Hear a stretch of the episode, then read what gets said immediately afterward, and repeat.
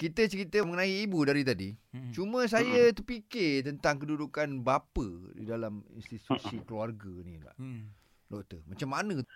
Okey, berkenaan dengan surga isteri di bawah uh, tapak kaki uh, suami, dia juga adalah satu ketetapan yang memang ditetapkan dalam pelbagai hadis. Baik. Antaranya hadis menyuruh isteri untuk selalu taat kepada suaminya. Hmm. Betul tak? Hmm. Dan dalam sebuah hadis dikatakan kalau boleh seorang manusia sujud kepada Ya. manusia yang lain, tentulah isteri disuruh sujud, Sujud kepada kepada uh, suaminya. Betul.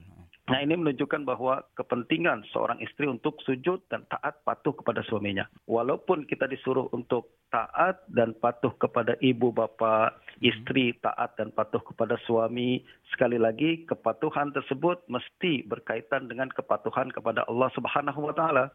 Bermakna kalau mereka memerintahkan kebaikan wajib kita buat. Baik. Akan tapi tentulah kalau mereka melakukan menyuruh kita untuk melakukan maksiat, nah ini dalam hadis dikatakan la ta'ata li makhluqin fi maksiatil khaliq. Hmm. Tidak boleh taat kepada makhluk Hmm. untuk bermaksiat kepada Allah Subhanahu wa taala. Nah, ini bermakna sekali lagi adalah taat kepada uh, suami Ya, adalah satu kewajiban. yes. Dan ini yang kadang-kadang jarang orang jaga dengan baik kan. Hmm. Biasanya kita kurang menjaga ucapan kepada suami, eh, kadang kita kurang berlembut kepada suami, atau kadang kita melanggar perintah suami dan lain sebagainya. Padahal dia adalah suatu kewajiban. Selagi mana bukan maksiat, Hmm. Betul. wajib bagi kita untuk patuh Yes. dan taat dan melaksanakan perkara tersebut. Itu dia. Terima kasih banyak-banyak doktor. Alhamdulillah. Terima kasih Sama-sama, banyak ya. doktor. Jelas sekali eh. Assalamualaikum. Okay. Assalamualaikum warahmatullahi wabarakatuh.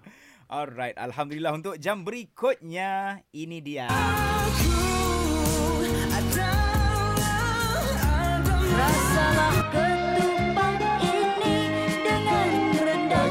sekali. Lagu-lagu terindah semestinya di Zayan Destinasi Muslim Contemporary Hashtag Indah di Hati.